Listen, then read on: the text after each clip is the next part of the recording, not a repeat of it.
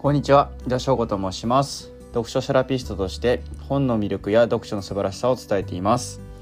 また、本を語る人とつながるをテーマに、札幌ゼロ読書会の主催や人間学を学ぶ月刊誌である父の読書会である北海道知事若獅子の会の世話人もしています。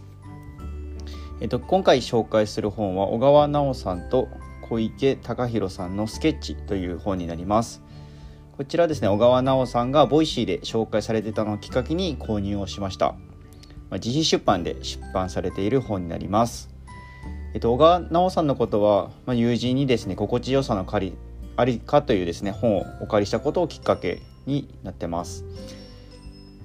えっとこちらの本をお借りしたことをきっかけに読み、まあ、タイトルの通り、まあ、心地よさというものを感じました。でインスタグラムをフォローしまして投稿を拝見する中で、まあ、 Voicy を始められたことを知りましてそのまあインターネットラジオですね、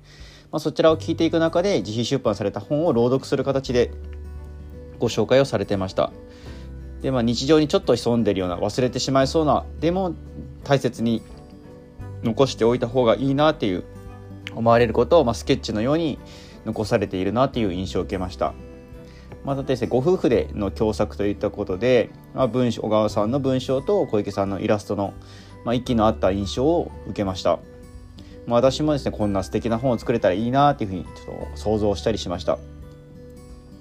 まあ、今月はですね、まあ、私はあのカメラデジタルカメラをですね購入するというちょっと大きな出費があったので、まあ、それはそれで楽しんでいきたいんですけどもなのでまあ今しか買えない本を買うというふうに心に決めてましてまあ、 Voicy 内でも8割ほど売れてますっていうお話をされてたので、